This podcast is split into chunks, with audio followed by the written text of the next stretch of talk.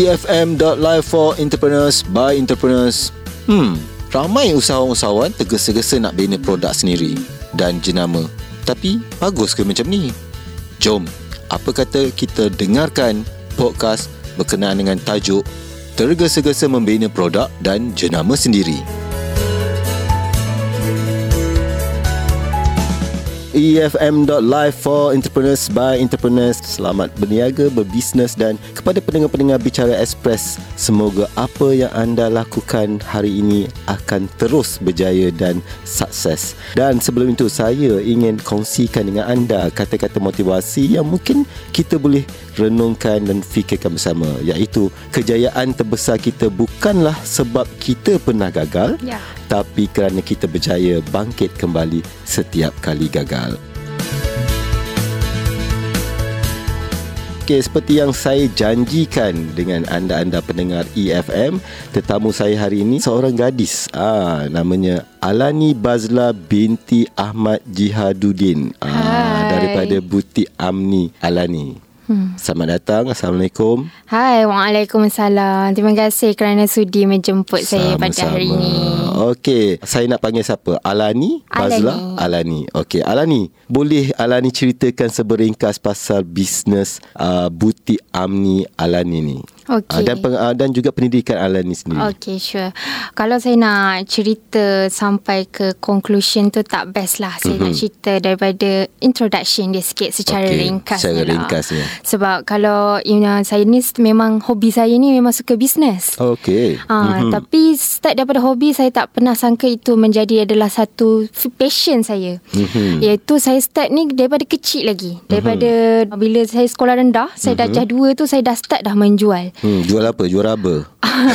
jual macam-macam. Saya jual Alright. stiker, saya Oh, okay. jual macam-macam. Kadang-kadang ayah saya bawa balik kerepek tu, Mhm. mm-hmm. saya suka hati je saya pergi menjual dekat sekolah. Hmm. Bila Ha. cerita pasal keripik ni sebenarnya saya teringat juga. Saya pun pernah menjual keripik pedas di sekolah. Ha, Sampai makcik tak? kantin sentap. Wah, Report ke cikgu Dan saya pula kena Kena tahan dengan cikgu Wah, itu dah, pun- Darjah dua juga Wah dahsyat Saya pun ada pengalaman tu sendiri Bila Mhm. saya jual stiker ni Bila saya dah jadi apa Orang kata darjah 5 darjah 6 ni Kita dah acah macam senior Mhm. Masa orang lain rehat pergi makan Saya dah ketuk dah Kelas ke kelas Siapa nak ni ni Wah ni ni lagi dahsyat ni pergi Ah. kelas ke kelas. Saya Ah. jual waktu uh, waktu sebelum masuk kelas dan Ah. juga waktu rehat je. Itu pun makcik makcik kantin sentap. Ah, betul lah. Then after that sampai ke sekolah menengah pun saya stay lagi macam tu sampai Mhm. ke saya kena counselling sendiri dengan cikgu sebab saya menjual. Hmm. Ha, so masa matrik pun sama tapi saya menjual benda-benda yang kecil saja. Mhm. Dan after bila habis matrik tu saya tak ada duit masa tu Mhm. sebab saya ni kira boros lah. My parents know I sangat boros. Saya suka Hmm, membeli tak bagus tu. It's so not good lah for entrepreneur you cannot do that. Yeah, you Then- kena betul-betul berdisiplin pasal duit. Yes, betul. Dan after that, uh, after matric tu, kawan saya ada uh, ajak untuk bisnes sekali dekat online. Masa mm-hmm. tu lah, kita tak ada macam sekarang. Macam mm-hmm. sekarang ni sangat-sangat terdedah dengan expose dengan social media, dengan online. Ya, betul. Ah, tapi masa tu belum lagi terdedah So saya ni kira yang terawal Yang start berniaga di online di, Ketika itu di Instagram Dan mm-hmm. saya men, start menjual kasut Hmm. Ha. So kalau saya nak start menjual masa tu kasut pun kasut kopiori orang kata lah. Mhm. Mm-hmm. Dan it's not It's not macam zaman sekarang. Zaman sekarang orang nak start business platform sangat mudah. Jadi dropship, jadi agent dan you can start your business. Betul. Tapi masa tu saya Menjual produk orang dulu. Ah, tapi masa tu tak ada. Tak Mhm. ada orang buka agent, tak ada orang buka dropship nak jumpa orang menjual dalam tu pun susah. Memang. So saya kena belajar sendiri ambil supplier daripada China Mhm. and the so on. Dan masa tu um, nak belajar, nak tahu ilmu tu sendiri pun kena bayar 1500. Mhm. Belum lagi tahu nak tip-tip-tip pela- mm, belajar tu belum. Betul. Masa tu saya dah baru nak invest 1500 dekat situ saja. Saya pun share uh, my parents doesn't know about this. You buat sendiri-sendiri senyap-senyap. Ah, my parents selalunya uh, apa tu dia memang tak tahu lah. Okey.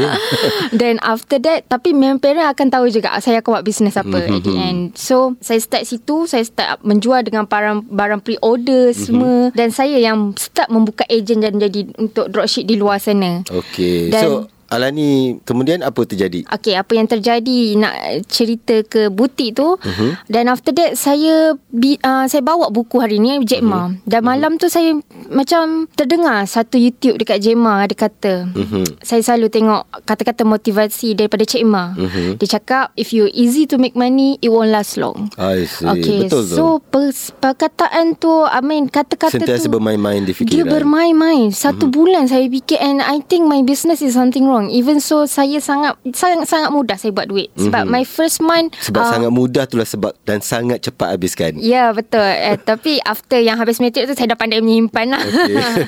Sebelum habis matrik tu, saya memang tak pandai menyimpan. So, after that, saya ingat lagi masa first month pun saya dah dapat RM4,000 hmm. ha, So masa tu Dahsyat tu Dahsyat lah kiranya hmm. Untuk seorang dan, student ah, ha, Seorang student Dan after that Saya sangat rolling Dan masa tu pun Saya buka lebih Saya ada dropship Dan agent under saya Lebih 200 hmm. Seluruh Malaysia Dan saya dikira comfort zone.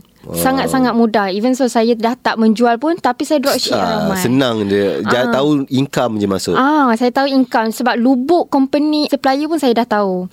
Ah, Tapi saya rasa After saya buka YouTube tu Saya rasa something wrong With uh-huh. my business. Saya rasa saya nak business Yang saya kekal Sampai 20 tahun akan datang Sampai uh-huh. 100 tahun. Even so saya dah tak ada Akan turun ke keturunan. Dan what I'm doing business right now Is just a temporary. Uh-huh. It's not for last long. Okay. So saya rasa Even so Dalam keadaan keadaan yang comfort zone dalam keadaan duit masuk uh-huh. saya berani untuk saya berserah kepada orang lain Hmm. Dan masa tu mak saya ada dah memang buka butik tu. Okay. Dan Jadi mak pun memang berniaga jugalah. Um, tapi okay. masa tu business my mom is not really good lah. Mm-hmm. It's not really good. Then I cakap dekat my mom adik nak bangunkan butik ni. Mm-hmm. So kita buat bersama-sama and that was how it start. I see. Dan tapi macam my mom punya business butik mm-hmm. dia banyak masukkan barang-barang and dia jual. Tapi bila saya masuk, mm-hmm. saya beranikan diri. Umur saya 19 masa mm-hmm. tu. Sekarang umur berapa? Sekarang 22. Hmm, muda uh, lagi. Muda lagi. Saya tu sikit je. Ah, uh, beza sikit je. okay. So masa uh, umur 19 tu saya dah berani diri, uh-huh. saya nak buka brand jenama saya sendiri. Uh-huh. Ha, saya dah buka jenama sebab saya yakin benda brand jenama sendiri ni adalah kekal lama. Uh-huh. Tapi saya tak sangka benda tu kita tak tahu langit tu tinggi rendah sebab kita ingat dah lama berniaga ni uh-huh. uh, macam senang lah. Betul. Tapi kita tak tengok. Sebenarnya susah. Ya, kita tak tengok dunia nyata dia macam mana hmm. reality susah tu macam mana bila saya buka jenama sendiri saya ingat lagi jenama first saya buka hmm. abaya hmm. adalah dengan jenama Amni Alani okay so masa tu nama Amni Alani hmm. then after that I jumpa Muzaffar Jekyll hmm. saya go collaborate sendiri dengan dia untuk saya nak buka my brand hmm, uh, so saya buka hmm. dan masa tu lah baru saya tahu langit tinggi rendah macam mana nak buat tu bila kita fight kita baru tengok siapa pesaing-pesaing kita masa tu bukan okay. orang calang-calang masa kalau dulu saya Memang lah, banyak sebenarnya pesaing-pesaing Aa. yang ah. kita kadang-kadang tak tak terfikir mula-mula Aa. kan. Ah. Bila dah caburi bidang tu baru kita tahu Aa. siapa pesaing-pesaing kita. Betul. Okey, kita dah dengar dari bagaimana Alani memulakan bisnes itu daripada Mm-mm. kecil kemudian dah memang ada sifat ataupun sikap suka berniaga Mm-mm. ni. Dan bagaimana dengan pendidikan Alani? Macam mana boleh ceritakan sikit background okay. pelajaran Alani? Okey, uh, saya ni kalau sekolah kalau nak cerita daripada sekolah dah lama sangat lah. Okay. Ambil sekolah yang universiti. Okay. kan tak habis kan kita bersembang kat sini kan. Itu kena PM tepi. Okay. Alhamdulillah. After uh-huh. saya SPM, saya uh-huh. ditawarkan untuk melanjutkan pelajaran diploma uh-huh. dan juga matrik. Uh-huh. Tapi my parent pursue me untuk ambil matrik sebab dia short. Okay. So saya pun sambung matrik. Dan uh-huh. after saya sambung matrik. Di, di UMS? Ya. Yeah, Universiti? Uh, matrikulasi Selangor. Okay, di okay. Selangor. After habis matrikulasi Selangor, uh-huh. saya dapat melanjutkan pelajaran ke Universiti Malaysia Sabah I untuk see. 3 tahun buat buat kos pemasaran. Okey, jadi adalah background pasal pemasaran. Ya, ha, tapi kita kalau nak cerita teori dengan experience Of course tu, berbeza. Of course sangat ha, berbeza. Tapi sekurang-kurangnya berbanding dengan usahawan muda yang lain kadang-kadang ada ambil engineering. Ya. Ha, tapi buat jual baju eh. ataupun jual apa ni makeup lain. Sebenarnya kan bila saya jumpa ramai-ramai kawan-kawan bisnes saya kadang-kadang background mereka yang tak ada background business yang mm-hmm. study business lagi hebat business kadang-kadang hmm, engineering. betul betul. Uh-uh. Alright. Okay tadi kita dah sembang pasal ni punya background study and then pasal macam mana Alan ni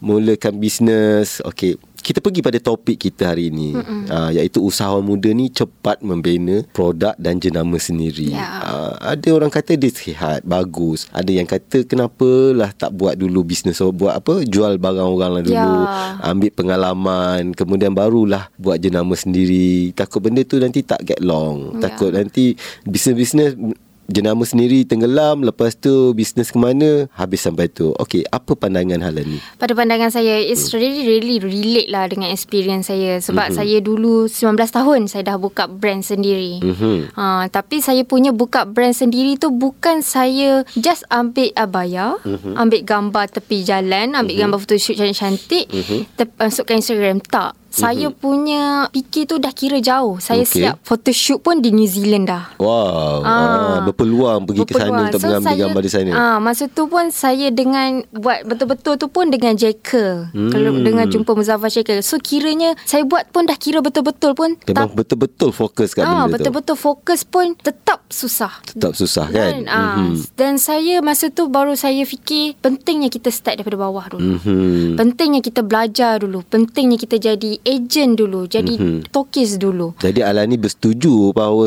usahawan muda ni perlu sebenarnya tak semestinya dia ada produk dia sendiri. Dia Yeah. kena boleh belajar daripada jual produk orang lain. Yes, exactly. Terutamanya kita student Mhm. mm-hmm. dan bila kita buka brand sendiri, you have to focus your business 100%. Yes, betul. Ah, bila kita study and juga you have a, your own brand, your product. Kalau kita pun team goyang lagi, Mhm. macam mana nak fokus? Mhm. It's not something small thing you boleh buat. Kalau ada masa nak buat lah lain. Betul. Dengan jadi agent kita ada guide lagi. Sebab dari segi ki- bila kita start daripada agent, kita ada kita secara tidak langsung kita akan ada mentor yang tolong guide kita. Mhm. Mentor kita mungkin stokis kita. Bila kita jadi stokis, mentor kita adalah founder kita yang kita akan belajar. Dia akan ajar silap belok, sepak terajangnya. Ya, kita kena tahu game dia dulu macam Mhm. mm-hmm. mana sebelum kita terjun jadi founder. Betul. Sebelum kita nak fight dengan orang-orang kuat brand-brand di Malaysia ni. Yes. Ah. Tapi Alani ada mentor? Uh, saya ada mentor dulu. Mhm. Men- Sekarang dah jadi mentor pula.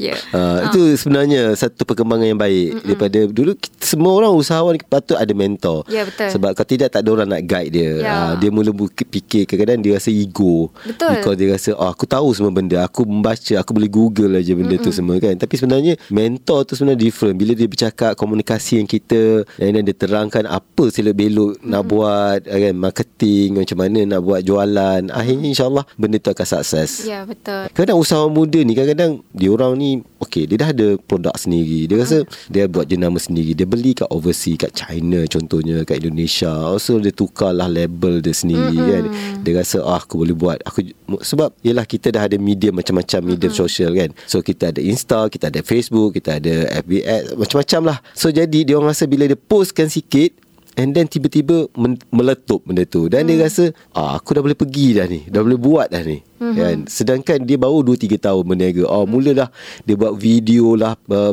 Macam mengajar orang Hari ni rasa sepatut ke seorang usahawan muda macam sampai tahap macam tu sedangkan dia tak ada ilmu yang secukupnya. Ah, What do you think?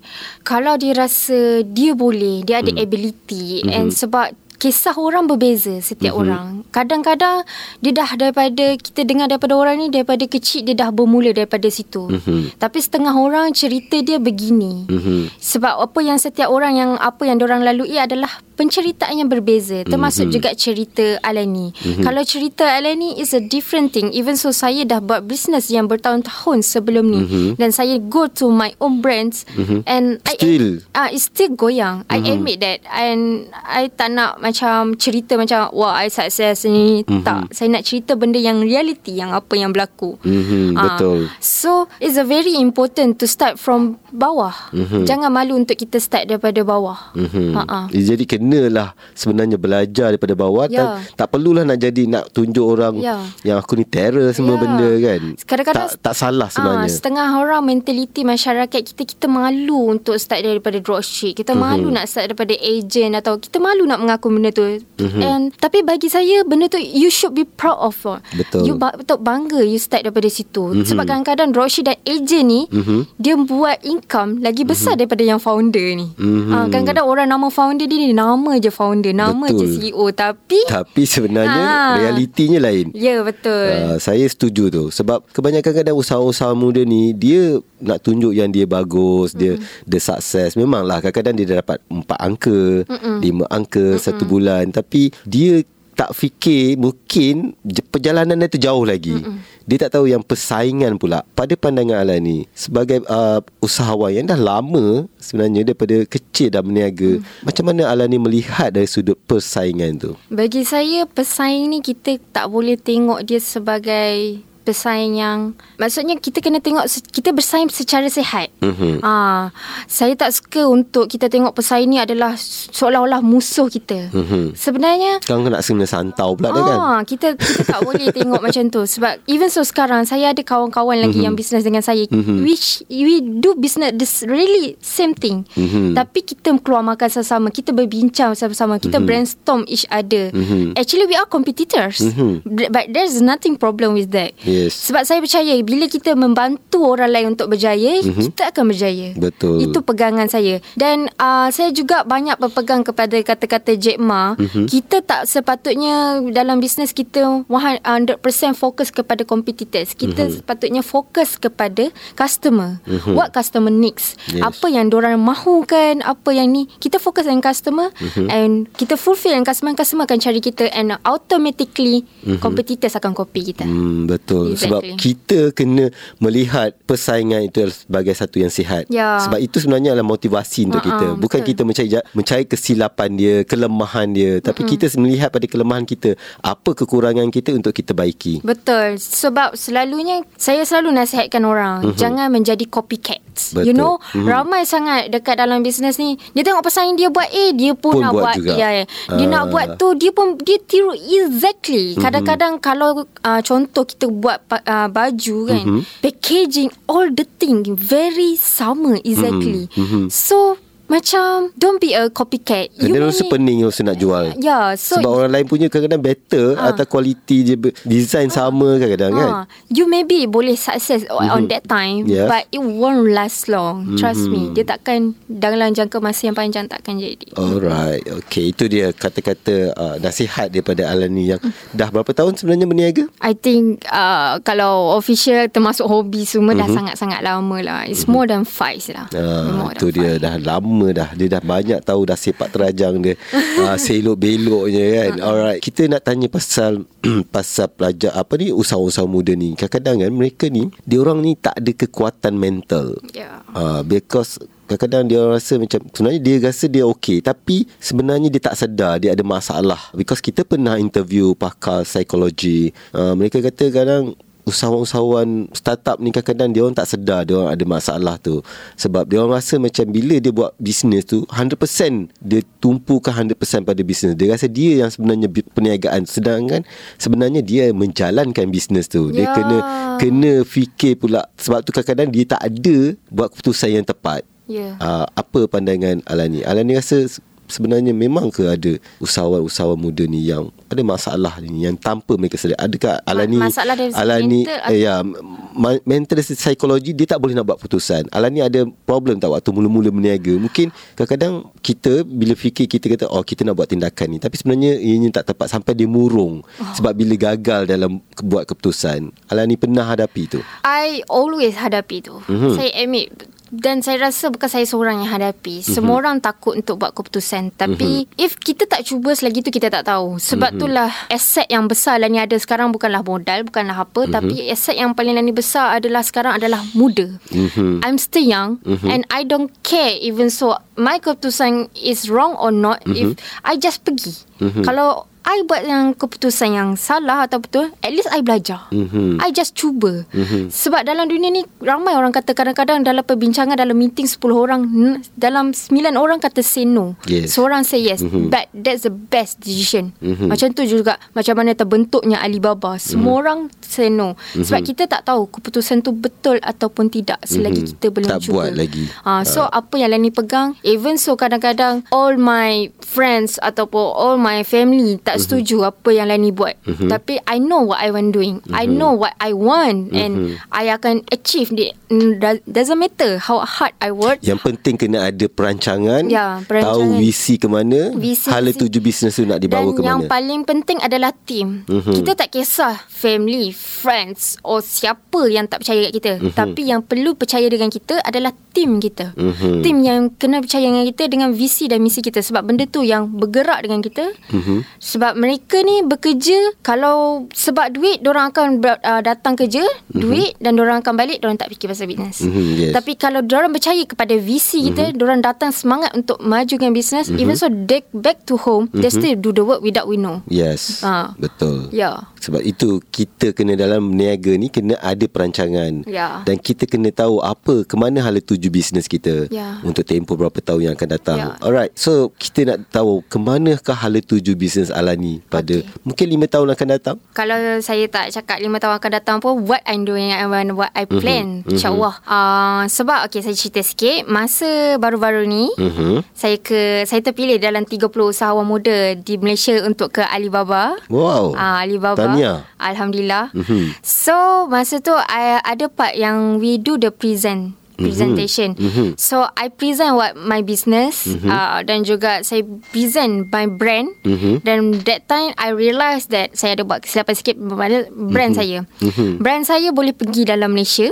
Amni Alani, tapi dia tak boleh pergi global. Apabila saya sedar mereka tak boleh nak sebut. I see. Amni apa? Ah, you something sebab nama produk tu kadang-kadang susah nak sebut. Ah, you, you should have a very simple name. Yes, correct. So saya niat uh, dan selepas ni memang my plan Mhm. mm-hmm. saya akan establish mula my mm-hmm. new brand mm-hmm. which is only Alani. Mhm. Three words only Yeah. Alani. Mhm. Then that thing I will focus on global. Mm-hmm. Ah. Sebab ada mentor kita jemput datang ke sini pernah bercakap lah dalam satu apa ni brand uh, jenama satu produk dia tak boleh lebih daripada tujuh patah perkataan uh, tujuh patah huruf Ah. dia kata sebab dia akan menyusahkan orang nak menyebut lagi Betul. dan akan menyenangkan sebenarnya untuk Ya. orang mengingat kita punya produk Ya yeah, betul. Se- seafdal-afdalnya tiga. Hmm. Bila kita tengok brand-brand ABC Ah tiga tak tiga macam Tiga perkataan. Tiga perkataan yang kita nak sebut sebab lebih kalau kita tengok brand-brand besar contoh Google dua. Mhm. Dua, yes. Starbucks dua. Mhm. Dark satu. So kita tengok Dark pun pergi global berbanding dengan jenama-jenama tempatan yang lain. Masih mereka masih berkembang dalam Malaysia but nak pergi